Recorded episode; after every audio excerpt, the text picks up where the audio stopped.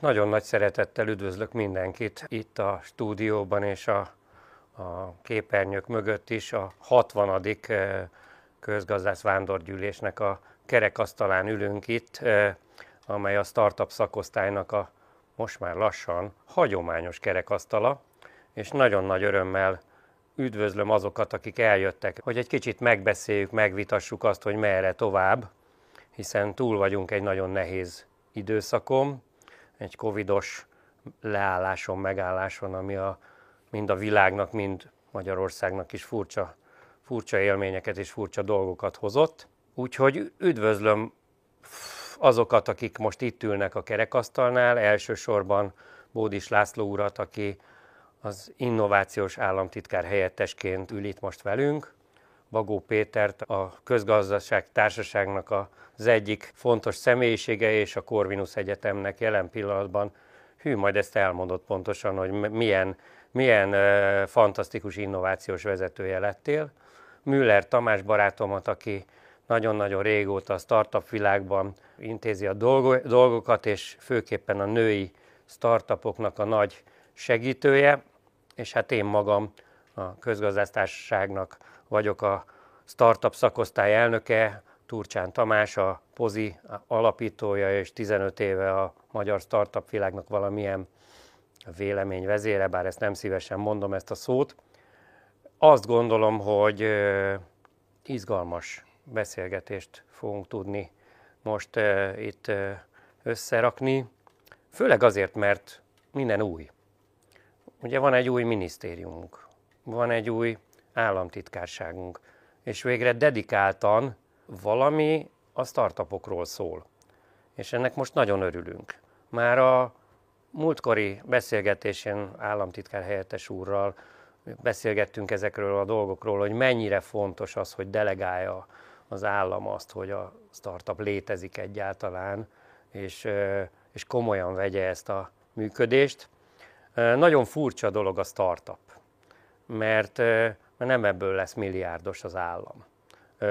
Biztos vagyok benne, hogy a, a nagy adóbevételek, meg a nagy mm, áfa bevételeket az nem mi fogjuk produkálni, de a, a startup lohol elől, mutat valamiféle utat, és, és ez egy nagyon-nagyon fontos azoknak is, akik utána, utána szeretnének innovatívabbak lenni, és ez a KKV-kra is igaz, tehát hogy valahol ott lenne az igazság, hogy a KKV-knak kéne egy kicsit annyira loholni, mint a startupoknak. A startupok meg loholjanak elől, csak jussanak még messzebbre. Tegeződni fogunk itt az asztalnál, és ezért is nem, nem veszitek tiszteletlenségnek, hogyha azzal kezdem a kérdést, hogy mi az új elképzelés? Hiszen új miniszterünk van ebben a témában, új államtitkárunk van, új államtitkárságunk van. Merre loholjunk? Én is nagy szeretettel és tisztelettel üdvözlök mindenkit. Ahogy elhangzott, tegeződni fogunk, úgyhogy én is ebben a, ebben a formában fogok beszélni. Igen, néhány gondolatot az elején, hogy kulturális és innovációs minisztérium állt föl 2022 áprilisa után. Kultúrával és családpolitikával foglalkozik a minisztérium, két nagy terület, és emellett a harmadik államtitkársága pedig, amit György László államtitkár úr vezet, egy széles portfóliót fed le, mert ide tartozik az innováción és a tudománypolitikán túl a vállalkozásfejlesztés, a felsőoktatás és a szakképzés is. Amit úgy is fordíthatnánk le, Csák miniszter úr úgy szokta a minisztériumot megnevezni, hogy ez a jövő minisztériuma, azokkal az ügyekkel foglalkozik, ami hosszú távon befolyásolja Magyarországnak társadalmi és gazdasági versenyképességét, hogyha ezt a szót akarjuk használni. És a mi államtitkárságunkon én azt gondolom, hogy egy, egy nagyon jó konstelláció állt össze azokat az ügyeket tekintve, amik közép és hosszú távon tudják befolyásolni a magyar gazdaságnak a, a helyzetét úgy abszolút értelemben, mint relatív értelemben itt a régiónkban, Európában és, és globális tekintetben. És, és miért mondom ezt? Azért, mert az innováció az én azt gondolom, hogy nagyon jól illeszkedik össze egyrészt a tudomány politikával és a felsőoktatással, majd erről beszélgetni fogunk az innovációs ökoszisztéma középpontjainak és ezt már 2018-ban Palkovics miniszter nagyon határozottan mondta és elindította az egyetemeket ö, tekintjük, hiszen az, ez az egyetemeink rendelkeznek olyan képességekkel, amik adott régióban, adott megyében, vagy annál nagyobb, szélesebb értelembe vett régióban egy központi szerepet tudnak játszani. Ezzel, ezzel majd szabad egy picit vitatkozni. Abszolút. És másik oldalról pedig ott van a vállalkozásfejlesztés, hiszen az innováció a nap végén ugyanazért fontos, amiért a vállalkozás fejlesztés is, hogy olyan önálló termékekkel és önálló szolgáltatásokkal, vagy saját termékekkel és saját szolgáltatásokkal rendelkező magyar vállalati szektor jöjjön létre, ami globális értelemben versenyképes, de legalábbis vannak regionális és globális értelemben versenyképes a többi vállalkozásnak utat mutató cégeink, vállalkozásaink, és ebben úgy a vállalkozásfejlesztés, ami a generális értelemben a KKV szektorral foglalkozik, mint az innováció, ami pedig a, a, a versenyképességnek egy meghatározó részével foglalkozik, és a startup világgal foglalkozik, került így egy irányításra. És még egy gondolat, nem akarok túl sokat a bevezetőben beszélni, hogy miért tartjuk jónak azt, hogy kultúra és innováció egy helyen, és majd talán erről is részletesebben fogunk beszélgetni, mert az egyik legfontosabb feladatunk az az, hogy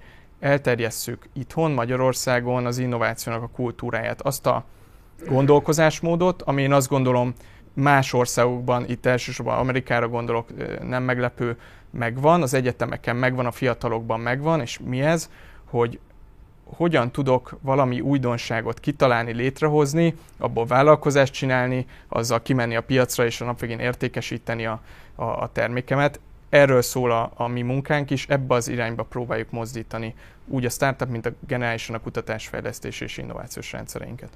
Köszönjük, hát ezt majd szerintem ezt fogjuk itt megbeszélni a mai nap folyamán, mert nagyon izgalmas, amiket mond, mondasz, és lennének azt hiszem mindenkinek azonnal gondolatai, de most azért először mutatkozzunk be, mert ö, a legfontosabb az, hogy mégiscsak képbe helyezzük azt, hogy kik is beszélgetünk itt mi erről a témáról, és miért pont mi beszélgetünk erről. És ugye ennek, a, ennek, a, ennek az egyik oka az, hogy hát mi azért nagyon régóta beszélgetünk erről. Péter. Köszönöm szépen a meghívást, és örülök, hogy újra itt, itt lehetek. Egy évvel ezelőtt itt ültünk, tulajdonképpen ugyanezen a helyen ültem, és örülök, hogy megint, megint beszélhetünk erről a, erről a témáról. Nagyon sok minden történt egyébként, amióta, amióta egy évvel ezelőtt itt ültünk és beszéltünk róla. Corvinus átalakulás alatt van, és meg létrejött egy innovációs intézet, létrehoztunk egy innovációs intézetet, és nagyon örültem, hogy ezt hallottam, mert nagyon, össz, nagyon összecseng az, ami, ami, ami a mi elgondolásunk, és amiben tudunk segíteni. Innovációs intézeten belül, hogyha már bemutatkozásnál tartunk, akkor egy innovációs tanszék is létrejött, ennek én vagyok a tanszék vezetője, és igazából szeretnénk egy továbbra is egy csatornát létesíteni, mondjuk így a, a maga az ötletek, ötletek, tehát az a legalsó szint, és ugye így a legfelső szint között, tehát alapvetően ugye a startup világ, startup ökoszisztéma között, és hát ezért is jó, hogy, hogy hát mi is most egy picit beszélhetünk erről. Nagyon sok minden újdonságot tudnék még mondani, de igazából továbbadom a szót, mert... De fogsz is mondani nagyon sok újdonságot, mert úgyis kihúzzuk belőled. Úgyhogy ez nem kérdés. Tamás? Hát én is üdvözlöm a nézőket. Az én múltam digitális marketing ügynökségekről és digitális oldalról, oldalról érkezett, mi is, tehát én nagyon régóta foglalkozok startupokkal, még hogyha akkor még nem is úgy hívtuk, hogy startupok.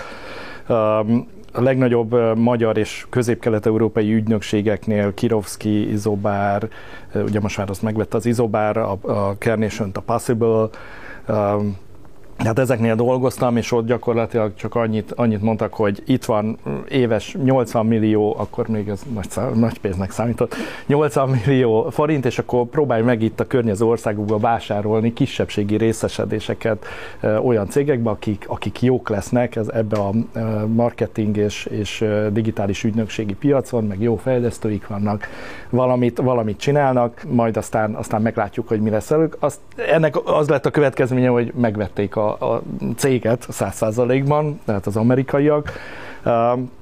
És, és valahogy így csöppentem be ebbe a, a startup világba. Rengeteg rendezvényt csináltunk az elmúlt időszakban.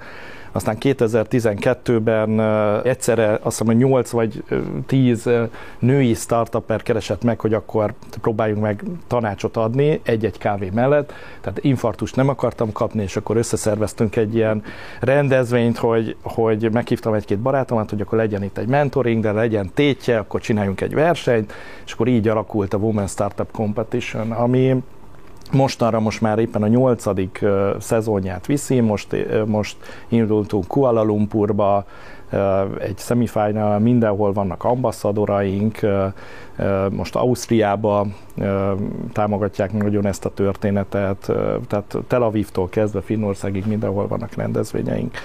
És és hát a, pont a pandémia miatt ugye ráébredtünk, vagy rá, ráébredtünk arra a történetre, én mindig azt, azt szajkoztam, hogy kell egy digitális háttér, kell egy olyan, olyan központ, ahol, ahol egymásra találnak ezek az emberek. A, 50 darab, több mint 50 darab hackathon, meg, meg Women Startup Competition szervezések után azt láttam, hogy az első olyan pont, ahol, ahol fejlődnek ezek a, ezek a cégek, vagy ezek a startupok, amikor egymással beszélgetnek.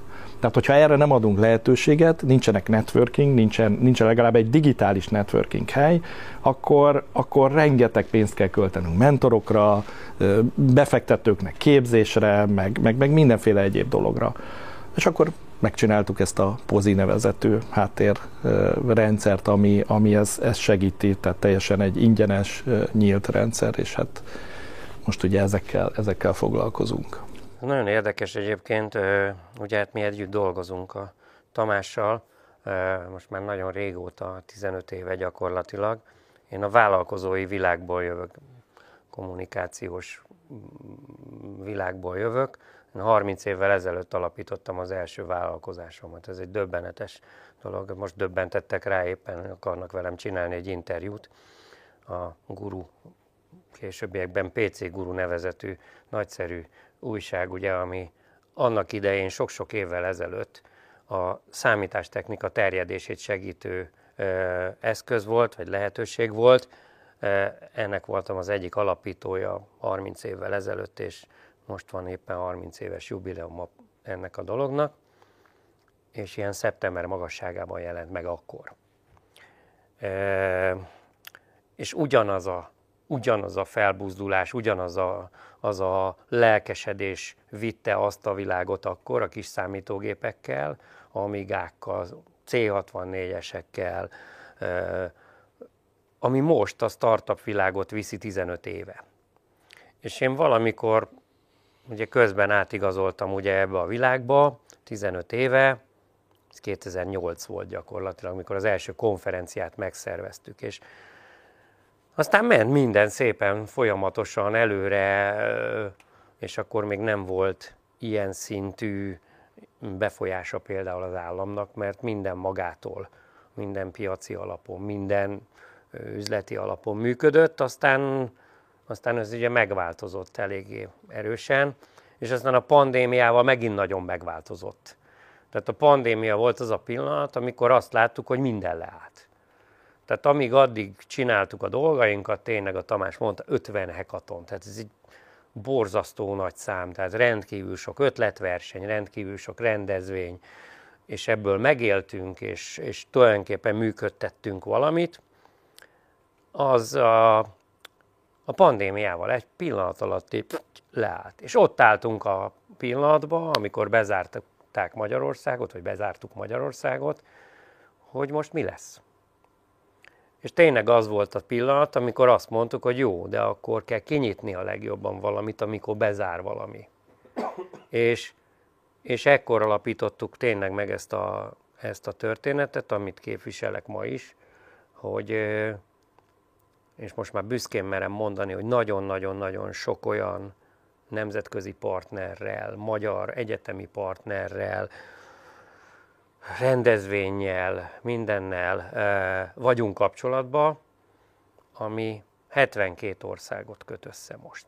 És ez Magyarországról indult ez a dolog, ott áll, hogy egy nagy, egy nagy előrelépés előtt vagyunk, És én azt gondolom, hogy erre szükség is van. Mert a magyar dolgoknak a reprezentálása, amit te is mondtál, az iszonyúan fontos. És hadd utaljak vissza a, a, a, az egyetemekre, a fiatal tehetségekre. Igen, nagyon-nagyon fontos ez is. De amit nem nagyon szabad elfelejteni az az, hogy, hogy nekünk nagyon-nagyon régóta nincs igazi unikornisunk. És ezt pontosan tudom, hogy ez, ez, ez a legnagyobb szomorúsága Magyarországon most sok mindenkinek, hogy nem tudjuk megmutatni azt a, azt a potenciált, azt az erőt, azt a, azt a tehetséget olyan szinten, hogy, hogy ez, ez, egy, ez egy unikornisba kifejeződjön. És az unikornis nem 20 évesek fogják csinálni. Ezt soha nem 20 évesek csinálják, hanem olyan valakik, akik a vállalkozói világból érkeznek, akik a nagyvállalati szektorból érkeznek, akik a nagyvállalati szektorral közösen tudnak valamit csinálni. Tehát ha vitatkozhatok egy egész picit, a startup világ nem csak a 20 éveseké. Ezt mi próbáljuk már jó ideje mondani, sok helyen, sehol a világon nem a 20 évesek lesznek azonnal unikornisok, hanem, hanem azok, akiknek van valamilyen tapasztalata. És ezt a tapasztalatot, ezt kell valahogy egymásnak átadni. Ezt a tapasztalatot kell valahogy egyesíteni, és ahogy, ahogy hallottam, a KKV és a startup valahol elkezdett egymáshoz közelíteni nálatok. Ez szerintem nálunk is így van, hiszen ha egy, hiszen ha egy startup felnő, akkor mi lesz belőle? Hát valami, valami olyan, ami nem tudjuk megmondani pontosan micsoda, mert mert most ma mi a Google, mert már, hogy nem startup, az biztos, óriás nagy vállalat, fantasztikus valami, de hogy, hogy valahol a kettő között van egy pont, amikor felnövekszik, amikor egy ilyen, egy ilyen tornádószerű óriási dolog kialakul.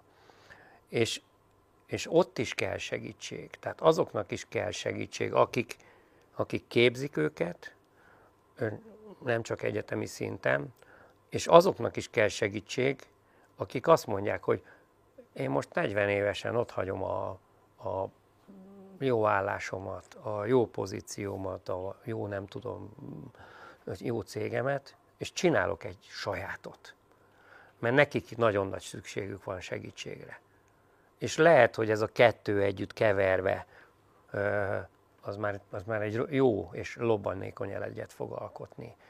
Nem tudom az új terveket, nem tudom, biztos lesz, meg van, meg készül akcióterv arra, hogy hogyan fogunk mi nemzetközileg labdába rúgni, de erre nagyon kíváncsi lennék. Valójában én azt gondolom, hogy nincs vita köztünk, amikor az egyetemekről beszélünk. Nincs. Tulajdonképpen azért nincs, mert mi az egyetemekre nem csak úgy gondolunk, mint olyan intézményekre, ahova 18 éves, 19 éves korban a fiatalok belépnek, és 20 x éves korban kilépnek, attól függően, hogy alapmester vagy adott esetben doktori képzés végeznek. Az egyetemekről olyan intézményekként gondolunk, amik az adott régióban tudás központként tudnak funkcionálni, és azt szeretnénk elérni, hogy minél erőteljesebb kapcsolatban legyenek a helyi iparral. És ezért gondolom, hogy az, amit mondasz, azt, azt teljesen, azzal teljesen egyetértek. Ha megnézzük a nemzetközi elemzéseket, az, abból is azok, az jön ki, hogy nagyjából az, hogyha alapít valaki egy startupot 20 évesen, valaki 30 évesen, 40 évesen vagy 50 évesen, és megnézzük a túlélési rátáját ezeknek a cégeknek, akkor gyakorlatilag ez egy fordítottan arányos, tehát minél idősebb valaki, annál nagyobb tapasztalattal rendelkezik, és ebből következően annál nagyobb eséllyel él túl, vagy válik sikeres egy startup. Viszont az egyetemeknek szerintem az egyik legfontosabb funkciója ezen túl, hogy összekötik a, a tudástermelő képességet, a kutatási képességeket és az ipart, és az ebből kijövő spin-offokat, startupokat tudják valamilyen szinten ott helyben segíteni a, amit én bedobnék, és kíváncsi vagyok a véleményetekre, az, hogy a tömegesítésben szerintem óriási szerepe van az egyetemeknek. Tudjuk azt, hogy a nagyszámok törvénye alapján körülbelül hány ötlet, abból hány startup vállalkozás kell ahhoz, hogy kijöjjön a végén egy unikorn is. Itt elég nagy szórás van a, a számokban. Van, aki azt mondja, hogy tízezerből lesz egy, van, aki azt mondja, hogy attól függ, milyen ökoszisztémába rakjuk be azt a projektet. Ha egy jól működő ökoszisztémába, akkor kevesebb ötletből is kijöhet egy, és a többi. Viszont, és én, én ezt egy nagy előrelépésnek látom az elmúlt években, hogy elindítottuk a Hungarian Startup University programot, ami most kezdi el a harmadik évét.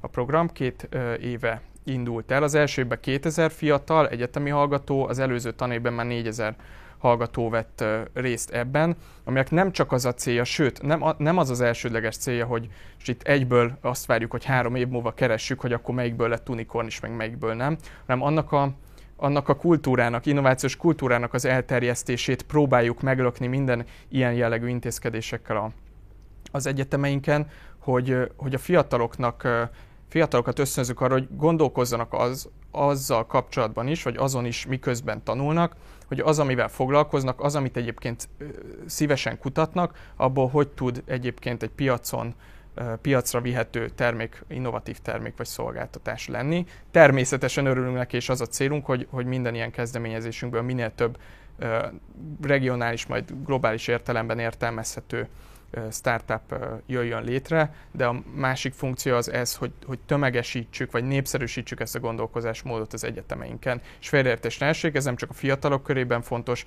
hanem valamennyi generáció. Én, én hadd adjak egy tippet, mi nagyon-nagyon próbáljuk ezt a nagyon szegmentált magyar startup ökoszisztémát ö, ö, megszólítani úgy globálisan.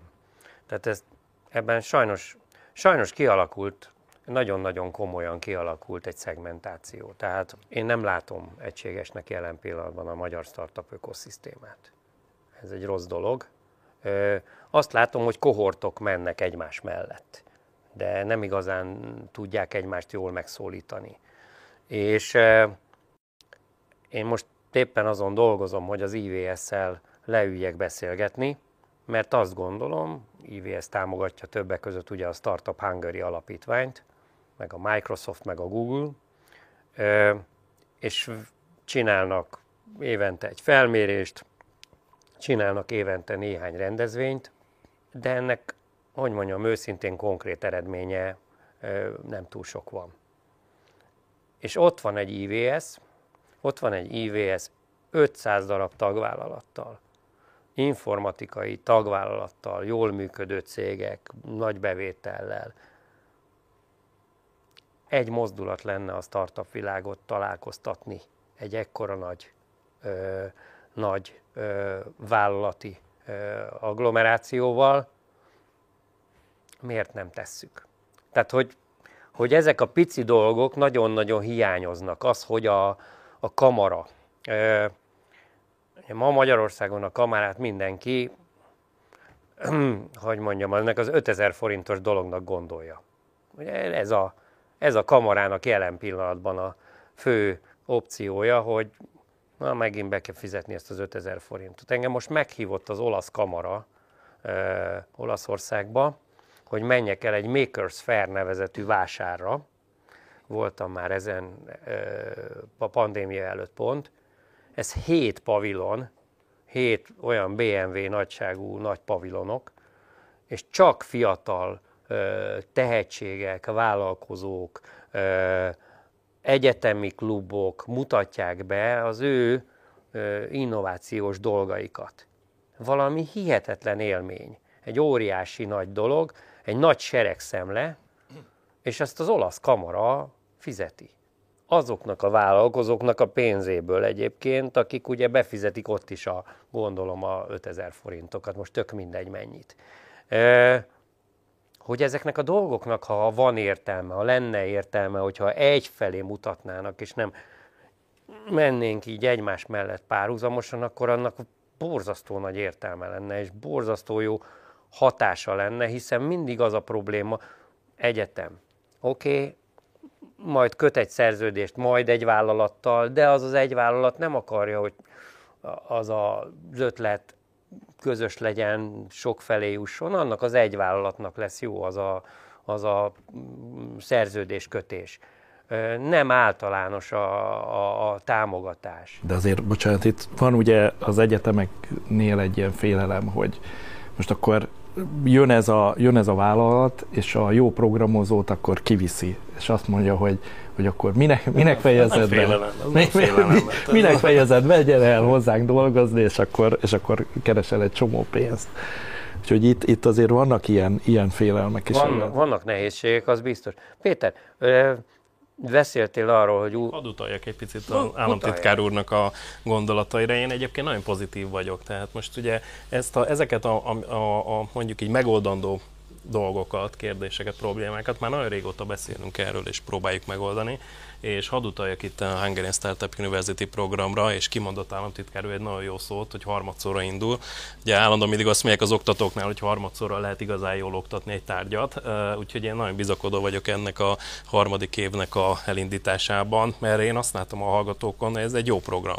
Tehát ez a vállalkozói véna nem véletlenül lett egyébként a Corvinus első, ugye a, most így a, a második évben legtöbb pontot szerző hallgatók, mert ez a vállalkozói vénát, ezt ki kell belőlük hozni. Tehát kézen vezetni kell őket, kézen kell fogni őket, és azt mondani, hogy menjetek előre és már is egy, egyet, egyet hadd kérdezzek Tamástől, lehet, hogy az előbb mondtad, hogy új magyar unikorn is. Ismersz olyan baby unikornist, aki esetleg, esetleg Igen. Jó, nem mond ki a nevét, ha nem lehet, de, de hogy ismersz egy olyan baby unicornist, aki Nagy, elindulhat-e? Nagyon félelmetes az a dolog, nagyon félelmetes az a dolog, ahogy, hogy mi ugye, amióta nemzetközi startup közösségként létezünk, tehát a POZI nemzetközi startup közössége létezik, azóta, azóta kinyílt a világ. 72 országból vannak startupjaink és a rendezvényeink, múlt héten volt éppen egy Draper Startup House által támogatott rendezvényünk, totál nem csak magyarok voltak jelen. Tehát, hogy volt már olyan nemzetközi versenyünk, ezek online történnek, ahol egy londoni startup nyert, egy azeri startup nyert, meg egy magyar startup nyert. Tehát olyan összekapcsolódások alakulnak ki, ami létfontosságú az unikornishoz. Unikornis nem fog abból születni, hogy csak magyar valaki. Tehát ezt biztosak vagyunk benne. Tegnap mondta valaki nekem azt, hogy, hogy ő, ő, ő tud olyan startupot behozni, ami már most New Yorkban létezik, Magyarországon még nem, magyar alapítású. Én adok tanácsot olyan startupnak, ami Szingapurban létezik, magyar alapítású, és három fejlesztő csapatnyi ember dolgozik már rajta, lehet belőle akár unikornis is, de nem lesz az, mert nem ez a cél, hanem az, hogy dolgozzon meg, jó legyen. Tehát, És hogy... mi, kell, mi kell, Tamás, mi kell ennek az unikornisnak? Pénz, idő, energia, mi kell ahhoz, hogy valódi unikornis legyen? Hát nagyon-nagyon fontos az, hogy nem elég a pénz. Ezt ugye évek óta beszéljük, hogy akármennyi pénzt öntesz bele egy, egy lyukas vödörbe, a lyukas vödörből ki fog folyni a víz. Tehát pénz, és edukáció kell. Én annak idején Pálinkás úrral is vitatkoztam, amikor ugye ő elnök volt a hivatalba, ő azt mondta, hogy az inkubáció az investíció. Én meg azt mondtam, hogy edukáció. Na most ettől eljutottam odáig, néhány év alatt, és főleg a könyvem megírása közepette, hogy investíció és edukáció, mert ha ez a kettő nincs, de ezt értsétek általánosan, tehát globálisan értsd, egy 30 éves, egy 40 éves embernek is ugyanúgy szükséges az edukáció, mert mi most EIT Foodnak csinálunk éppen egy rendezvényt, egy hosszas mentorálási folyamatot, 30 éves emberek nem tudnak öt mondatot elmondani épp kézlábból. De köztük olyan is van, aki Írországból jön, települ haza azért, mert sáfrányt csak itt tud, ö, olyan terület itt van Magyarországon, de, hogy itt tud De közben, közben fantasztikusak, zseniálisak, de ha én ezt az embert elétolom angol nyelven egy befektető elé, hát ott fog hebegni, habogni, makogni. Hát azt így nem lehet. Pénzt, pénzt akkor adjunk, pénzt akkor adjunk, amikor, amikor szükség van rá. És én azt gondolom, hogy igenis, hogy a pénzt, azt, ha csak pénzt adunk, azt azonnal el is fogja költeni. Ha, ha nem teremtünk megfelelő környezetet, ugye tök jó lenne egy olyan környezet, amiben ha adunk pénzt, tegyük fel Európai Uniósat, vagy akármilyet, ugye high venture-t, ne a járulékokra menjen el a fele. Tehát, hogy odaadtuk a pénzt, és a felét már azonnal is visszaadtuk. Tehát, hogy ez egy nem jó folyamat. Máshol azt mondja a, az állam, hogy hello, adok neked, ha te startup vagy, adok neked járulékkedvezményt. Tehát, hogy az államnak a fő lényege az, hogy megteremtse a, a közeget, a, a lehetőséget, arra teremtsen lehetőséget, hogy akár ide jöjjenek startupok, ne, ne innen meneküljön el az a szerencsétlen, mert nincsenek bizonyos dolgok letisztázva, hogy, hogy a blockchain startupok többsége Magyarországon jelen pillanatban nem létező fogalom, mert mindenki olyan startupot alapít, aminek aztán vagy dubai, vagy, vagy, vagy észt, vagy észt cég a lényege. Mert a szabályozók és a környezet jelen pillanatban nem enged meg dolgokat. Tehát, hogy ezt egy kicsit keretbe vagy, vagy próbálva lefedni az egész eseményhorizontot. Én azt gondolom, hogy legalább öt, öt olyan pillér van, amivel foglalkozni, foglalkoznia érdemes úgy az államnak, mint a piacnak, és akkor az persze egy külön kérdés, hogy egyáltalán hol van ebbe az, ebbe az ökoszisztémában az államnak a szerepe, hol van mondjuk egy kelet-közép-európai régióban lévő Magyarország esetében, és hol van mondjuk az USA esetében, de ezt most félretéve. Amit elkezdtem mondani, az első az azt gondolom, hogy mindenképp a, a, a tömegesítés, hanem is egy szép, szóval ez legyenek projektjeink. Legyen. Legyenek projektek, ötletek, projektek, abból cégek, és abból majd lesznek uh, unikornisok. A másik az az, hogy az a támogató és finanszírozó struktúra, amit te is említettél az előbb, az inkubátorok, akcelerátorok, üzleti angyalok, kockázati tőkebefektetők, ezt, ezt a rendszert hogy, hogy rakjuk össze. Tökéletesen egyetértek veled ö, abban, és én is azt gondolom, mi is azt gondoljuk, hogy az inkubációnak és az accelerációnak az elsődleges szerepe az a támogató funkcióban van. És ha ez megvan, akkor, hogy egyáltalán van-e mellette valamekkora pénz, investíció, vagy nincsen, ez egy másik kérdés, de az első, első funkciója, első számú funkció mindenképp ez. És ha már ott, ott van egy startup, hogy a magyar piacot kezdi kinőni, zárójelben megjegyzem, egy startup az úgy e- indul el jó optimális esetben, hogy nem is, nem is erre optimalizál, akkor segítsük őt a külpiacokra. Ez a, ez a harmadik pillér. Tehát az első még egyszer a tömegesítés, a támogató és pénzügyi funkciók, a harmadik a külpiacra segítés. A negyedik, amit szintén említettél, az egészet körbevevő szabályozói környezet, az, hogy Magyarországon legyen egyszerű céget alapítani, legyen olcsó céget alapítani, ez, ez, ez triviális, és erre vannak jó nemzetközi példák, az észteket hoztad, Szingapurt, Izraelt is lehetne hozni, Igen. és a többit. És az ötödik, amit szintén említettél, úgyhogy abszolút egybevág a, a gondolkodásunk, az a, az a networkingnek vagy a hálózatosodásnak a szerepe. Tehát ezeket a szereplőket valamilyen módon össze kell hozni. Én azt gondolom, hogy az egy jó kiinduló alap, hogy körülbelül egy évvel ezelőtt létrejött Magyarország innovációs ügynöksége, az Express Innovation Agency, akinek egy még, még nem tartott, ahol kellene neki, de azt a, azt a célt szálljuk, hogy azt a koordináló szerepet töltse be ebbe az ökoszisztémába, ami a piaci szereplők nyelvezetét is érti, az államnak, a kormányzatnak a nyelvezetét is érti, tudja, hogy itt milyen megkötések vannak adott esetben egy támogatási program esetében, vagy bármi, bármi más esetben, és ezt a kettőt valahogy tudjon fordítani a, a, a két szereplő között, és tudja ezt az egész ökoszisztémát monitorozni, mérni, és valamilyen módon koordinálni. Bocsánat, egy, egy pár, tehát hogy, hogy itt mert tehát hozzá szerettem volna tenni, hogy a képzési szint, tehát hogy itt beszélünk arról, tehát egy kicsit úgy, úgy kezdjük el ezt a történetet, vagy legalábbis úgy közelítjük meg, hogy az egyetemen kezdődik el minden. Az a baj, hogy a, a készség szint fejlesztés az már, az már, az már sokkal korábban. Szerintem tehát az, hogy, az, hogy, az, hogy egy, például a szlovénoknél volt egy Usztorálnyék nevezetű, nagyon könnyen kimondható program, amit, amit szakközépiskolásoknak vezettek be, és ott olyan készségeket fejlesztettek, mint hogy, hogy tessék itt egy doboz sütemény, egy-egy csapat kap egy doboz süteményt, és akkor ki tud a legtöbb pénzt összehozni belőle lent az utcán eladni.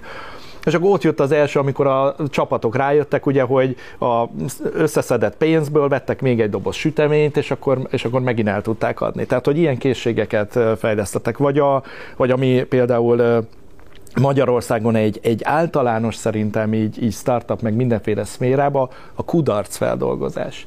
Tehát az, hogy leküldeni a, a, a delikvenseket, szedjél össze 10 perc alatt minél több nemet a járókelőktől, mindegy, hogy mit kérdezel, csak, csak mondjanak nemet neked.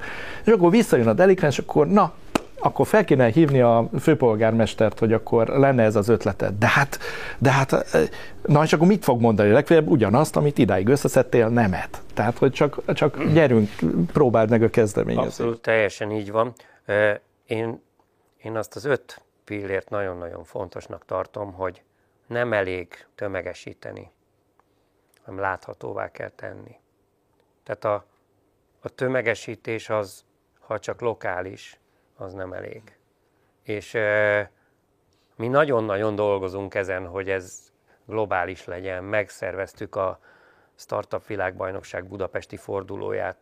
Annyira nagyon-nagyon jó volt azt e, megtapasztalni, hogy az amerikaiak, akik ezt az verseny 82 országban rendezik meg, ide küldtek egy ellenőrző előjárót, aki e, hát egy ilyen, egy ilyen bírót ide küldtek nekünk, három órával a rendezvény után. De három órával a rendezvény után én már azt a levelet kaptam, hogy köszönjük szépen a rendezvényt, hallottuk, hogy nagyon jól sikerült, és nagy szeretettel meghívunk benneteket a San Franciscói döntőre, mert azt a jelzést kaptuk, hogy Magyarország el, először rendezett ilyet, de hogy nagyon-nagyon jól sikerült.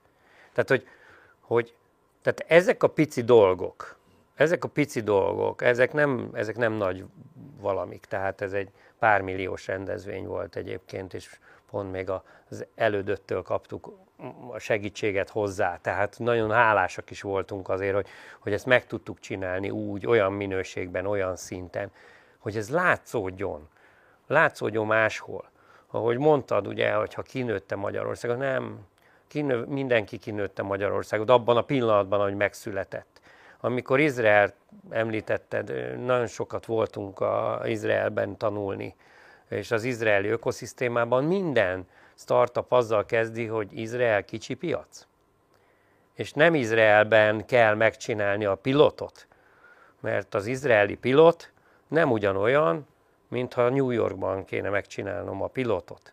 Tehát a, a validáció nem működik arra, hogy Budapesten megcsinálom a validációt, és az majd New Yorkban is működni fog, mert nem ugyanaz a, nem ugyanaz a gondolkodás, nem ugyanaz a működés. Tehát azonnal globális gondolkodásra van szükség. Majd nagy szeretettel elküldök neked egy dokumentumot, biz, bizonyal nem ismered ezt a dokumentumot, vagy ha igen, akkor nagyon büszke leszek, mert tizen pár évvel ezelőtt született itt Magyarországon egy, egy, egy anyag, Runway Budapest 2020 néven, hát ezt, el, ezt elkéstük már két évvel, összeszedett mindent. Egy közös állammal közösen Cséfalvai államtitkár volt akkor a startupoknak a nagy segítője, és az ő segítségével összeült a startup világ egy asztalhoz, nagyon hihetetlen volt, 20-22 szakember dolgozott rajta az első verzión, és van belőle egy dokumentum. A startup világnak van egy ilyen memoranduma, amit mi így elfogadtunk annak idején közösen. Benne van oktatás, benne van Budapest, benne van a tömegesítés, benne vannak azok a dolgok, amiről te beszélsz. És az a dolog nem valósult meg. Persze egy csomó minden mostanra már meg is változott. De, de lássuk be azt, hogy nincs jelen pillanatban például Magyarországon egy olyan hely, amit azt mondanánk, hogy ez a startupoknak a közös helye. De Budapest jelen pillanatban erre nem áldoz. És tudom, hogy nehéz helyzet ez a Budapest, nem Budapest kívül vagyok, belül vagyok, akármi kérdés, de nincs egy startup központ Budapesten. Volt, de már nincs. Tehát, hogy annak idején a Design Terminal ezt betöltötte ezt a szerepet, ugye ott a, a Deák téren gyakorlatilag a busz megállóban, fantasztikusan jó hely volt, és oda járt mindenki. Ma nincs egy ilyen központunk. Tehát nem, nagy dolgok ezek, üresen álló épületek, stb. stb. Inkubátorok állnak üresen. Tehát a Arany János utcában jelen pillanatban az az inkubátor, amit mi felépítettünk, a KNH inkubátor, én alakítottam át a, a, a, a helyszínt, az most ott üresen tátunk. Egy két emelet, 500 négyzetméter, nem nagy dolog. Be kéne engedni a startupokat ezekre a helyekre. És, és, és minden, mindenhol ez van, hogy, hogy hasznosítanak olyan dolgokat, ha elmegyek Berlinbe, Brüsszelbe, Brüsszelbe, amikor elmentünk, az egy ipari negyed kellős közep. Egyébként nagyon furcsa volt, hogy a város közepén volt egy ipari negyed, és az ipari negyedben egy gyárépületben volt a startupok központja. És a startup rendezvényre e, egy adott pillanatban megérkezett a király. Tehát, hogy így néztünk ki a fejünkből, és csodálkoztunk, hogy hát ez meg, és kérdeztem ott a belga partnert, hogy ki ez? Hát mondta, hogy a belga király. Hopp, és eljött egy startup rendezvényre. Tehát, hogy, hogy érted, hogy, hogy sokkal közvetlenebbnek kell lenni ennek a viszonynak. Nekünk beszélgetnünk kell, úgy, ahogy most tesszük, vagy még jobban. Néha összedugni a fejünket, ez őrültül hangzik, hogy hogy összedugom a fejem az állammal, pedig ez kell. De nem kell olyan messzire menni, mert például a, az osztrákoknál is az ottani kamara az ugye letelepedési, startup letelepedési csomagot ad, tehát, tehát csábítja oda a startupokat. Én, tehát itt vagyunk, itt vagyunk szomszédban. Az Innsbrucki, az Innsbrucki inkubátort a kamara tartja fent. Tehát, hogy, hogy itt olyan funkciókat lehetne találni, olyan pénzeket lehetne találni, mert vannak pénzek. Hát ezt tudjuk mindannyian, csak nincsenek megfelelően csatornázva, irányba állítva bizonyos dolgok. Nyitott kapukat döng, döngettek a, ezekkel, a, ezekkel a javaslatokkal. Gyorsan referálok erre, aztán még visszatérnék arra, hogy hol érdemes ezt az egészet elkezdeni. Az egyik az, hogy az elmúlt években többször is fölmerült a kormányzaton belül is az, hogy egy innovációs központ valahol létrejöjjön. Azt gondolom, hogy ez, ez alapvetően az, több megoldási lehetőség van ezt továbbra is támogatjuk, és reméljük, hogy ebből ez meg tud valósulni a, a közeljövőben. Volt ez egy, az egyik. Volt egy terv a kockával annak idején. Hogy csak a befejezem, a, a, a, másik, a, a, amit uh, um, említett, ez, ez a rendezvények. Én ezt, én ezt odasorolom, amit, amit én a networkinghez, vagy a hálózatosáshoz. Persze, az is, egy, az is én szerintem hatalmas előrépést jelenthetne, hogy láthatóvá tegyük a magyar ökoszisztémát. Tökéletesen egyetértek. Az, ha Budapesten lehetne rendezni minden évben egy olyan startup rendezvényt, ami mondjuk ebben a régióban, a kelet-közép-európai, közép-európai régióban meghatározó jelentőségű, ezek nagyot tudnának lendíteni az ökoszisztéma láthatóságán, ami egy, egy csomó egyéb dolgot indukál onnantól kezdve, hogy akkor több befektető lesz, nagyobb érdeklődés, tehát és akkor még egy gondolat oda, hogy, hogy ne, valóban én sem gondolom, hogy az egyetemeken kell elkezdeni ezt az egész dolgot, ezt az iskolákban, a középiskolákban, általános iskolákban, majd középiskolákban, szakképzésben kell elkezdeni. Ezért is tervezzük azt, hogy a Hungarian Startup University programnak a pandantját levisszük a középiskolákba, ott is, ott is ezt a szemléletet erősítsük a fiatalokban, illetve terveink között szerepel, hogy kialakítunk egy laborhálózatot, Sej Jánosról neveztük el ezt a programot, a középiskolákban, ahol, aminek a keretében laborokat hozunk létre az iskolákban, ahova a gyerekek bemehetnek, a fiatalok bemehetnek, és közelebb kerülhetnek ez a életérzéshez, nevezzük így. Aztán majd eldöntik, hogy egyébként a tudományos irány érdekli őket jobban, a vállalkozó irány, optimális esetben a kettő együtt. Minden esetre tökéletesen egyetértek azzal, hogy minél előbb kezdjük, annál nagyobb svungja lesz a, a, az, ezeknek az ügyeknek. Abszolút. Én egy kicsit én is hadd tegyek hozzá ez valamit még. Ugye az elmúlt években, és nem, nem fogunk rá mindent a Covid-ra, megváltozott a fiataloknak, tehát én oktatok, Hungarian Startup University programban egyéb tantárgyaim is vannak, megváltozott a hallgatókkal való kapcsolattartásnak a módja. Tehát ami, nem tudom, három évvel ezelőtt, vagy négy évvel ezelőtt működött, az ma már nem működik. Tehát itt igazából szerintem mindannyian itt, tehát most itt hárman elbeszéltetek, és én közben gondolkoztam, hogy uh, ugyanarról beszéltek, csak, csak magát a, a kapcsolatnak, kapcsolatfelvétel módját, módját kell kitalálni nekünk, és ez minden, mindannyiunknak a felelőssége, hogy jelen pillanatban hogyan szólítsuk meg a fiatalokat, hogyan menjünk oda hozzájuk, hogyan tegyük őket érdekelté. És egyébként egy picit még én is utalnék egy előzőre, hogy hát mi kell a fiataloknak, mert hogy, hogy hát meg kell őket mondjuk így, hogy fogni, edukálni kell én azt látom egyébként most, tehát a Corvinuson ott van a Hású program, ott van a, a Proof of Concept, egy csomó más program van, ők már látják. Tehát szerintem a mostani fiatalok már látják, hogy nekik van x millió forintjuk, ebből kell gazdálkodni. Tehát, és akkor megoldják. Aztán akkor onnantól kezdve az, hogy most mire költik el a pénzt, az egy másik dolog. Erről én is tudnék egy csomó sztorit mondani, de most idő, idő hiány ugye nem mondom el, viszont, viszont már látják a kereteket és ez, ez jó. Tehát nem, nem abban gondolkodnak, hogy én most akkor fölugrok az unikornisra és végig lovagolok az Andrási úton, hanem abban gondolkodnak, hogy mondjuk van 3 millió forintom, és a 3 millió forintot hogyan költöm el ügyesen. Nincs abban semmi baj, hogy kipróbálja magát valaki. Ez, ez, ez, ez, ez, ez, ez, ez, nem, ez nem kétlem, tehát nem is erről szól a történet, mert nekem a következő könyvem az pont a nagy bukás könyv akar lenni. Tehát, hogy tehát kifejezetten azt gondolom, hogy a bukásainkból, vagy a félig sikerült dolgainkból tanulunk, hogy abból lesznek később dolgok. Én most egy húsz évvel ezelőtti nem sikerült valamimet akarom éppen megcsinálni megint, mert olyanom van éppen. Tehát, hogy, de ez egy dolog, tehát, hogy, hogy, hogy abból tanulunk, nem abból tanulunk, a jó dolgokból, a sikerekből nagyon ritkán tanulunk. Azt elkönyveljük, az hű, de jó, sikerült, az az egónkat szépen felpuposítja, de, de, de abból szakmai tanulás nincsen.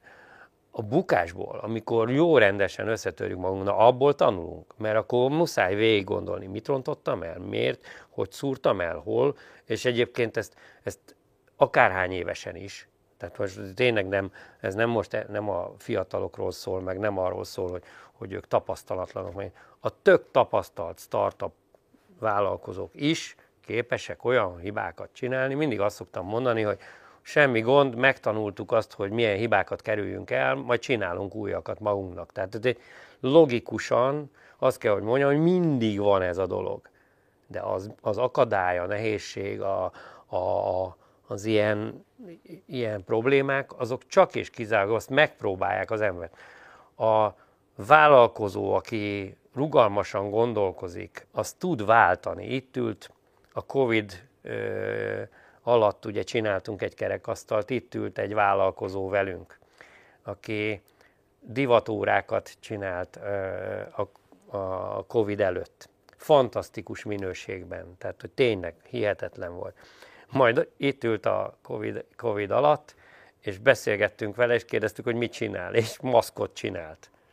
Mert azt, a, azt az üzletágat, aki a, addig a, a, a szíjakat, varta, azokat átállította ugye arcvédő maszkgyártásra. Hol találkoztam az úriemberrel néhány héttel ezelőtt, hát kérlek szépen a blockchain világában ta- találkoztam vele, és kérdezem, mit csináltok? Hát kiadunk egy NFT-t. Hű, de jó, milyen NFT lesz? Hát az óráinkat megcsináltuk digitálisan, és ha veszel egy NFT-t, akkor kapsz egy órát is mellé. Tehát, tehát a, az, az, az értelmes és jó és okos, nem is feltétlenül kell unikornisnak lennie, de a jó vállalkozó, a jó vállalkozó az meglátja mindig a következő lehetőséget. Ez a fiú is meglátta azt, hogy mekkora dolog most egy NFT-t kiadni, tök jó, és az NFT, ami egy digitális valami csoda, mellé csomagolta egyébként a termékét. És ez egy fantasztikus jó ötlet. És azt látom benne, hogy, hogy ő totál reziliensen, szépen végig ment a problémás időszakban, nem ment tönkre a cége, nem állnak rosszul, nincs semmi baj, mert minden dologhoz a vállalkozó igyekszik alkalmazkodni. Ugye ez nagyon fontos a KKV-nál is, hogy ezeket a kompetenciákat a KKV-nak is meg kell tanulni. A rezilienciát, a, a megújuló képességet, ez nem csak startup tulajdonság, és ugyanúgy kell edukálni a KKV-t is. Én nagyon régóta mondom, hogy, hogy itt a szomszédban, Erdélyben Székelyudvarhelyen mi pár évvel ezelőtt segítettünk létrehozni egy, egy vállalkozói inkubátor központot. Egy ezer négyzetméteres központ. És szuperül működik. Magyarországon a vállalkozói inkubátor az olyan, mintha valami nem tudom, miért kéne ez, kinek kell. Ott egy csomó rezilienciát tanulnak, egy csomó ö, dolgot. Nincs, nem, nincsenek startupok. Székelyudvarhely nem arról híres, hogy startupokkal lenne tele de vállalkozók vannak, ott ülnek benne az inkubátorban. De egyébként a, a, tehát, hogy a nyugati befektetői körökben is inkább, tehát, és én, én itt Magyarországon is annak is örülnék, hogyha unikornis helyett mondjuk sok zebra lenne. Ugye a zebra az nem tudom mennyire ismeretes, hogy a zebra az, ami KKV szektorból jön, profitot termel, és onnét készül ugye globális piacra valamilyen. Tehát, tehát sokkal inkább keresik, és valószínűleg ez a központ is azért működik jól, hogy nem először egy tőkebefektetést kapnak, és akkor abból majd megvalósítanak valami álmot, hanem, hanem egyből elkezdenek eladni, egyből bevételt termelni, és akkor, és akkor ebből épül maga ez a történet. Persze, de legyen zebra is, meg legyen antilop is, meg nem tudom micsoda is legyen. Zsiráfakját ment a zebrán. És, és zsiráf is legyen, mert, mert ez mind fontos, mert ezek, ezek adják azt össze a végén, hogy aztán lesz egy olyan, aminek majd nő a amit majd a cápák igen, megesznek. Majd a cápák megeszik, igen. Hát szóval igen. K- két gondolat ezt megengeditek. Az egyik az az, hogy már sokatszor mondom, hogy, hogy egyetértek, és meg kezd zavarba ejtő lenni, megmondom őszintén, de, Én nem, t- de, nem de tudom tényleg, kritizálni, de, ez de, nem jó. De tényleg így van. A, ez a képzések szerepe, vagy a, vagy a szemléletformálás szerepe. Ugye azért is hoztuk létre, és ezt nem tudom mennyire ismeritek, ha kevésbé az elsősorban ránk nézve kritika, a területi innovációs platformokat. Ez, ezeket a, ezek nem jogi személyek, az egyetemeken szerveződnek. Pont azért hoztuk létre, hogy olyan rendezvényeket tartson, ideértve a képzéseket is a helyi ökoszisztéma szereplőinek a számára, úgy az, az egyetemen van, adott esetben kutatóközpontok, ipari vállalatok, KKV-k, startupok számára egy, egy networking space-t hozzon létre ott az egyetemen, és olyan képzéseket tartson számukra, vagy workshopokat nevezzük bárminek, ami ezt a vállalkozói gondolkozás módban segíti őket, azon, hogy konkrét ügyekbe is adott esetben, mint a jogi szabályozás, vagy, vagy, vagy bármit idértve. Ez egyik gondolatom. A másik, hogy a felnőtt képzési rendszert is generálisan azért újítottuk meg 2018 után, hogy sokkal rugalmasabb képzések férjenek bele az abba a a felnőtt képzési rendszerünkbe. Ugye az OK és képzési rendszer kivezetése kerül, egyébként most idén évvégéig kell lezárni az összes képzést, és a, itt az, az átalakítás eredményeként létrejött egy olyan képzési kategória, ami, aminek a keretében gyakorlatilag bármilyen képzés megszervezhető, és ehhez az állam támogatást is tud biztosítani. Ugye, mert mi volt mindig a, a kihívás, hogy bár nagyon gyorsan változik a technológia, nagyon gyorsan változik a gazdasági környezet, és a képzési rendszereink nem tudnak erre megfelelő sebességgel reagálni, mert amint egy fix struktúrájú képzési listánk van, azt változtatni, módosítani macerás bonyolult, és ezért alakítottuk át a felnőtt képzési rendszert úgy, hogy bármilyen képzést, amit egy felnőtt képző cég, egy egyetem, egy szakképzési centrum fontosnak tart, és a vállalati oldalon van kereslet, az egyszerűen gyorsan végrehajtható, és ezt támogatást is tudnak a vállalkozásaink igénybe venni. És egy harmadik gondolat, ami még egy egyel korábbi gondolat fonalra ut- utal vissza, ez a, ez a kultúrának a, az a szerepe, hogy mennyire vagyunk kockázatvállalóak, vagy mennyire nem vagyunk azok. Ugye a McKinsey, biztos ismeritek ezt a felmérést, összehasonlította, vagy azt arra kereste a választ, hogy az európai startup vagy innovációs ökoszisztémát mi különbözteti meg az USA-nak a startup ökoszisztémájától, mik azok a kulcsfaktorok, amiért ott nagyságrendekkel több unikorn is növekszik föl évről évre. Történelem. És három, három kulcsfaktort azonosítottak. Az első az az, amivel nem tudunk rövid távon mit kezdeni, hogy az USA az gyakorlatilag egy egységes piac, 300 plusz lélekszámú piac, az Európai Unió 27 tagállama ennél szétszabdaltabb, de azt gondolom, hogy talán ez a kevésbé nagy kihívás. A második az, és ezt csak részben érintettük, de szerintem rendkívül fontos, hogy a tőke koncentráció jóval kisebb Európában. Tehát amikor egy startup már odajut, hogy Series B vagy Series C befektetést keres magának, akkor Hát már az, már, á, euró, már az, már az át se biztos, hogy megtalálja Igen. Európában, a, a következő szinteket meg talán még kevésbé. És a harmadikként pont a kockázatvállalás és a, a kudarc tűrésnek a, a kulturális uh, mikéntjét uh, említették, amiről ti is beszélgettek, és azt gondolom, hogy ez talán a legnehezebb ügy, hogy, hogy a fiatalok, és nem csak a fiatalok, hanem bárki, aki vállalkozásba kezd, az, az valóban, amit, amit mindannyian említettetek, úgy áll hozzá, hogy a kudarc az egy negatív dolog az életemben, vagy egy lehetőség, amiből tanulni tudok? Egyetlen egy mondat ehhez. Ide látogatott Izraelből a tanácsadónk, és konkrétan kiröhögött bennünket, hogy mi egy startup platformot próbálunk Európában létrehozni. De mondom, miért? És akkor azt mondta, hogy nem vagyunk kooperatívak. Tehát, mint európaiak, továbbra is ugyanebben a nemzetállam struktúrában gondolkodó, külön-külön vált, fragmentált, ahogy te is említetted, piac vagyunk. És Izrael hihetetlenül kooperatív, ugye, tehát azt pontosan tudjuk, hogy mennyire kooperatív, és pontosan tudjuk, hogy milyen precíz célpiacsal Amerika. Tehát, hogy egy híd van a kettő között, és akármikor, akárhova elmentünk, Tel Avivtól Jeruzsálemig bármelyik startuppal beszéltünk, mindenki azzal indított, hogy persze elindítjuk most a startupunkat egyszerre Tel Avivban és New Yorkban. Egyszerre Tel Avivban és San Franciscóban.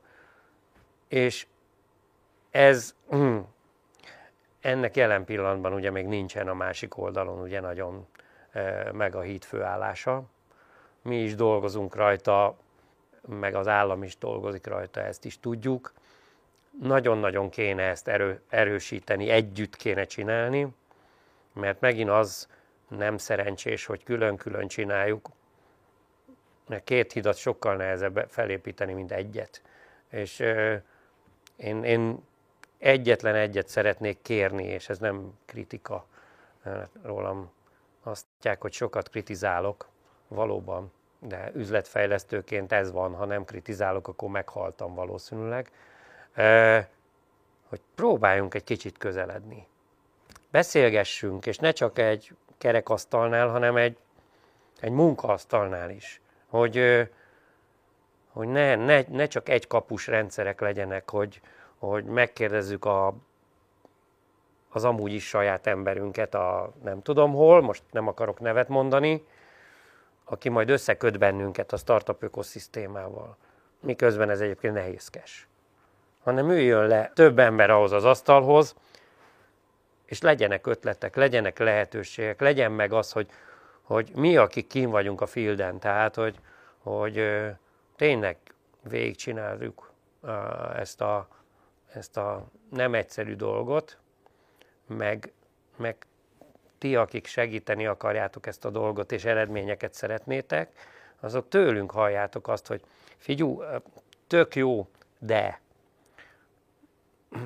amíg nincs egy, nincs egy darab olyan hely, ahol ott vannak a magyar startupok, mert a, a német startupok ott vannak egy helyen, a lengyel startupok ott vannak egy helyen, tehát ez egy, ez egy hely, ez egy webhely ahol meg lehet nézni. Amikor nem azt mondja egy egyetem, hogy föltettük a weboldalunkra a, a nem tudom milyen sikeres startupunkat, de kinézi meg ott. Magyarul van odaírva az egész. Óriási sikert ért el a kis pityipalkó startup. Hű de jó. Hol fogja ezt látni egy amerikai, hol fogja ezt látni egy német? Nem fogja látni, ha, ugye, ha nem tudjuk megmutatni.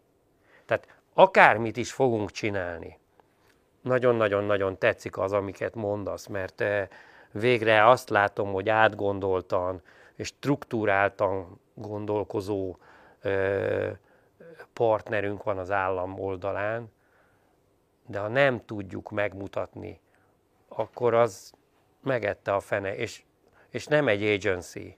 Tehát az agency pontszerűen fog csinálni dolgokat. Az elmúlt években ezen nem tudtunk túllépni.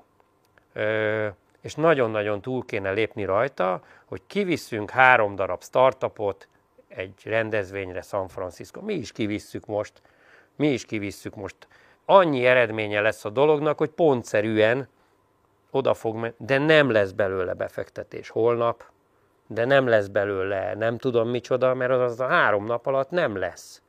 Ez egy startup turizmus nevezetű betegsége a magyar ökoszisztémának. Amíg nincsen ott fogadóképes hely, nincs három hónap, négy hónap, hat hónapos startup ösztöndíj idézőjelbe, amikor az a feladat, nem az, hogy lefényképezgesse a hidat, mert marhára tele van a magyar startup világ a San Franciscoi Fran- Franco hídnak a fényképével, és nem attól lesz sikeres egy startup, hogy lefényképezte a híres hidat, hanem attól, hogy talált-e befektetőt, attól, hogy hat hónapot eltöltötte azon a piacon, tudta validálni a termékét, mert ha ezt nem tudja megcsinálni, az ottani befektető sem fog semmit hozzászólni a dologhoz. Bocsánat, én, én, én azért ennyire negatív nem vagyok, de, de, hogy, ne, de, hogy, de hogy én azt látom, tehát azt tapasztaltam, hogy, hogy, hogy kint Amerikában az európai startupok azok trendik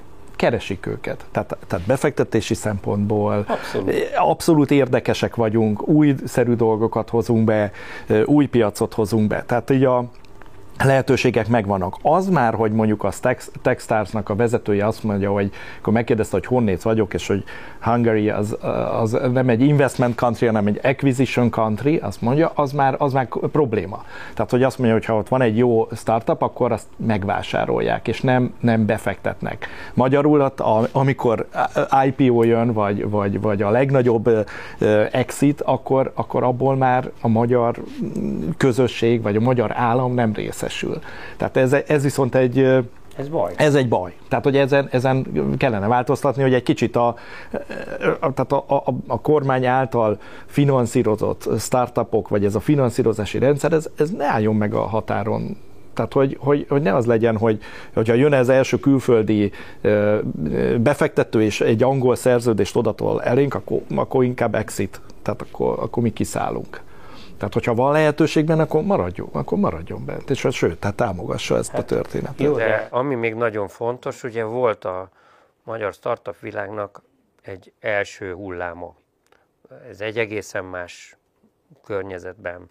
Egy Prezi, Ustream, Logmein, akkor egy óriási érdeklődés volt Magyarország iránt, hiszen, hiszen volt három olyan sztorink, ami izgalmas volt. Még azt is merem mondani, ugye, hogy nagyon nagy pénzek érkeznek ugye be, de egy pillanat alatt fordítja át a, a startupnak a jelzőjét amerikaivá egy ilyen befektetés, amikor 50-60 millió dollárt ide rak valaki, ez a önvezető autós cég is ugye pillanat alatt egy elfelejtjük, hogy az, az magyar, magyar alapítású cég. Tehát ezeket példaként muszáj lesz majd megmutatni. Vagy hogy, vagy hogy egy nagy, nagy befektetéssel ide dob egy csomó pénzt a Balabitra mondjuk a, a, az amerikai ö, versenytársa, és felvásárolja. És utána, utána mi van? Öt ember lesz belőle gazdag, ö, nagyon jó, örülünk neki, a többiek meg ott maradtak, azt üldögélnek a egyébként nem, nem, túl, ö, nem túl jó helyzetű cégben, de ez már nem magyar cég. Tehát nagyon-nagyon hamar történik meg ez a, ez a felvásárlás. Ahelyett, hogy, hogy tényleg megnőne, ahelyett, hogy nemzetközi cégé válnánk, ahelyett, hogy... Tehát ez, ez, ez, ez, ez biztos nem kritika, mert, mert nem arról szól a történet, hanem egyszerűen az lenne a fantasztikus, hogy ha úgy érzékelnénk a dolgot, mint ahogy hogy a mai napig is azt gondoljuk, hogy egy nagy észcég hány darab siker-startupot hozott ki abból, hogy ő egyébként ott exitált. Ugye egész Észtországot gyakorlatilag szinte egy startup húzta ki ebből a dologból. És nagyon szívesen vagyunk partnerek, vagy hogy mondjam, húzzuk ki a startup világot a hajánál fogva ebből a jelenlegi helyzetből, mert mert nagyon-nagyon mennek a mellettünk levők, a románok, románok most, most voltam kint Tusványoson, és az erdélyi, az erdélyi fiatalok azt mondják, ugye szintén ugye nagyon fontos dolog, hogy az erdélyi fiatalok azt mondják, hogy, hogy náluk vannak olyan programok, ahol 20 és 100 ezer euró között egyébként meg lehet szerezni a kezdő tőkét. És ez egy jó dolog. Ezek most nincsenek nálunk jó ideje. Ugye pontosan tudom, hogy miért nincsenek. De hát ezt mindannyian tudjuk. Mi nagyon reméljük, hogy ez az év még nehéz lesz, de a következő évre már nagyon számít rá mindenki, hogy valahol bejönnek a dolgok, mert az állami, állam által akreditált inkubátorok évek óta nem kapnak pénzt. Tehát azért így nagyon nehéz dolgozni. Az, az állam által nem akreditált ö, szervezetekről meg nem is beszélve. Tehát, hogy nem egyszerű ma a helyzet nálunk. Nem, nem egyszerű kint a fronton. És erről nagyon jó lenne beszélgetni. És hogyha van, van, ott, van ott nálatok egy ilyen jó gondolkodás, én miniszter urat azt gondolom, hogy vállalkozóként azt gondolom, hogy így, így gondolkozik szélesen, akkor üljünk le és beszélgessünk. Abszolút, mi ebben abszolút partnerek vagyunk. Ez nagyon jó, ez jó hír. És éppen azon dolgozunk, amiről elkezdtünk beszélni, és aminek a, a, amire te is utaltál, hogy struktúrát formában összerakjuk azt, hogy hogy látjuk a startup világot, és utána természetesen a következő lépés az az, hogy az ökoszisztéma szereplőivel leüljünk, és ezt megvitassuk. Annyit azért hagyd tegyek hozzá, hogy 2019-ben és 2021-ben is Nemzeti Kutatásfejlesztés és Innovációs Hivatal, aztán már az agency bevonásával tartott olyan fórumot, ahol az ökoszisztéma szereplői elmondhatták és becsatornázhatták az észrevételeiket, és abból például a Hungarian Startup University program is az ökoszisztéma szereplőkkel való diszkusziókból pörgött ki valamilyen módon. Én azt gondolom, hogy ezt folytatni és erősíteni kell, és ezt valamilyen rendszeresített formában kell, és struktúrát formában kell megtenni. Ezzel tökéletesen egyetértek. Az, amit itt a végén említettél, hogy mennyi forrás van az ökoszisztémában, vagy mennyi forrás nincs. Itt pedig azt gondolom, hogy, hogy arról kell elkezdeni közösen gondolkozni, vagy folytatni a közösen való gondolkozást, hogy hol érdemes az állami forrásoknak megjelenni ebbe az ökoszisztémában. Tehát a, amit te is említettél, hogy egy inkubációs program, vagy egy accelerációs programot, mondjuk, hogyha egy konkrét támogatási programról beszélünk, mennyire hangoljunk abba az irányba az állam oldaláról, hogy hány startupot érsz el, hány startupban rakod bele azt az x millió forintos ticket size-t, amit meghatároz, és mennyiben várunk el elsősorban támogató funkciót, tanácsadási jellegű funkciót, amit legfeljebb kiegészítünk azzal, hogy ha már ott tart az a cég, és úgy ítéled meg te, mint piaci ö, szereplő, aki, aki ezt pontosan látod, hogy most már megéri beletenni a forrást, akkor tedd bele. Szóval egy csomó olyan részletkérdés van, amiről én azt gondolom, hogy el kell kezdenünk a, a jelenleginél talán ö, ö, sűrűbben és, ö, és struktúráltabb formában együtt gondolkodni. Ez nagyon-nagyon jó lenne, mert ez egyébként tényleg hiányzott.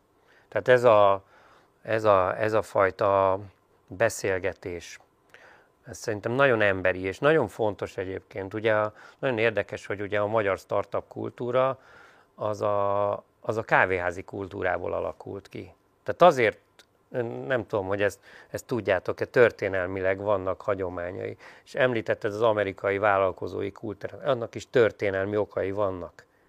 Hiszen, a, hiszen az oda bevándorlók, a vallásuk, a hitük szerint gyakorlatilag a munkát tartották az isteni szolgálatnak. Tehát a, az amerikai munkamánia, már bocsánatot kérek, arról, ez egy jó szó, nincs ezzel semmi baj, az egyébként onnan jön, hogy ugye a bevándorlók ugye olyan, olyan hittel rendelkeztek, egy, fel akarták építeni a saját világukat, ami nagyon-nagyon fontos, mert mindenki fel akarja a saját világát építeni, Kettő, megvoltak az opcionális lehetőségek. Három, hogy megvolt az akarat hozzá.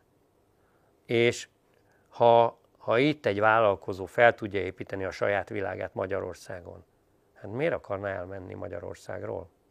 Tehát semmiféle olyan dolgot nem látok Magyarországban, ami miatt egy vállalkozónak, jól működő vállalkozónak el kéne mennie.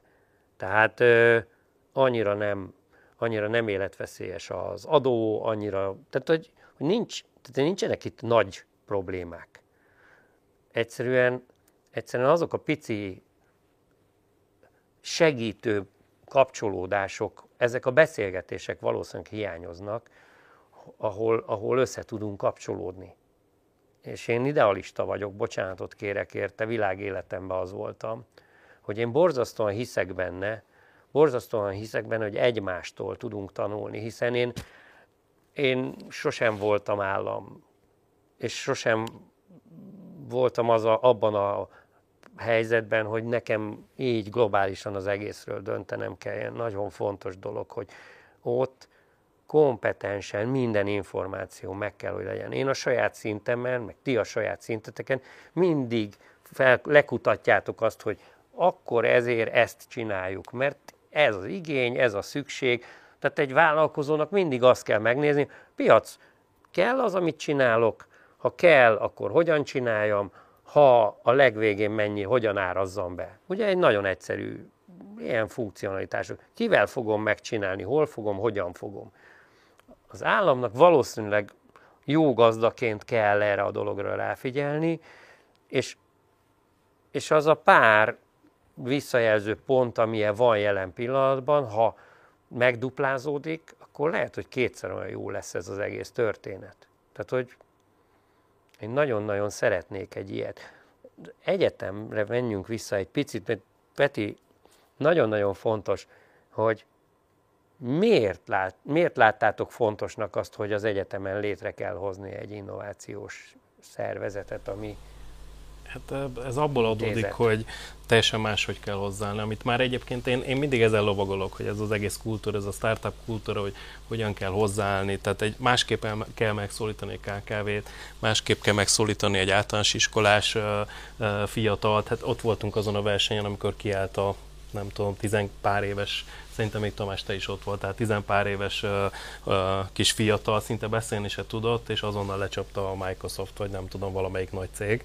Uh, aranyos volt egyébként, és, mi is, és, és mindenki mosolygott. Tehát máshogy kell ezeket megszólítani, és ezért van az, hogy Corvinus így gondolkodott, hogy legyen egy, menjünk el egy kicsit jobban, erősebben az innováció irányába, mert, mert, mert ez a startup kultúra, ökoszisztéma egyébként ugyanazokat a témákat járjuk közbe, csak egy kicsit más, más szavakkal. Ez egyre inkább fontosabb. És egy lehet, hogy ezt kell megfogni most jelen pillanatban ebben a Covid utáni időszakban, hogy az innovációt. Ne beszéljünk startupról, mert mindenhonnan így ezt hallatszik, ne beszéljünk AKV-ról, az innovációt, mint önmagát nézzük, tisztítsuk le, és aztán akkor utána az, hogy milyen intézményesült formában Európán belül, Amerikában, hol indulunk tovább, az, egy, az meg igazából már csak részlet. Én a, én a 13 éves gyerekemnek, amikor ugye átmentünk online oktatásba, Két dolgot tanítottam meg. Egy, hogyan készítesz prezentációt. Kettő, hogyan mondod el. Ugye ez, a, ez az alap. És nagyon sokszor, nagyon mm, ismert emberek esetében is ez alap lenne, hogy egy olyan prezentációt vetítsen ki a falra, hogy egy olyan összefogott dolgot tegyen le elénk, hogy értse mindenki. De 12 éves korban, ha ezt elkezdjük megtanítani, és ez nagyon-nagyon jó lenne, hogyha középiskolában legalább meg, megjelenne, akkor később az egyetemeken is ez hasznos lenne, mert, mert nekem is a feleségem egyetemi oktató, és azt mondja, hogy de hát senki nem tanítja meg prezentálni őket. Hát oda jönnek az egyetemre, azt nem tudnak megcsinálni egy, egy prezentációt. Ö, és tulajdonképpen végig gondoltam, hogy miért is nem tudnak. Hát azért, mert nem tanítottuk meg őket. Tehát itt kezdődik az egész történet. De ez megvan a Hungarian Startup University Abszolút. programban, tehát Tök ott jó. vannak a Youtube-on a videók egyébként. Tök jó. Az egy dolog, hogy vannak gyengébbek, vannak erősebbek, ki hogy tud prezentálni, de hát ugye ezért vagyunk, tehát ezért kell nekik megmondani azt, hogy akkor most ez jó volt, nem én volt is, jó, tanuljanak Én belőle. is megtanultam valamikor ezt a kompetenciát, ezt muszáj. Ez egy, ez egy képesség, aminek a fejlesztése fontos. És azt gondolom, hogy egy-egy záró mondattal azért most fejezzük be ezt a beszélgetést, és nagyon-nagyon boldog lennék, hogyha, hogyha tényleg ezt folytatnánk, ezt a beszélgetést veled, veletek. Ö, azt már nem ilyen lámpák, meg nem ilyen videokamerák keresztüzében, nem vagyok nagyon ö, kamerapárti. A kamerán túl sokkal személyesebben lehet ezt az egészet vinni. És lehet, hogy óriási vitáink lesznek, és az se baj.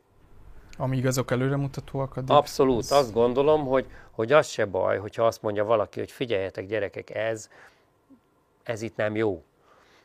Azon nem szabad megsértődni, azon végig kell gondolni, hogy valóban jó-e vagy nem. Nem építhetünk elefántcsontornyokat, tehát hogy egyszerűen nem tehetjük meg.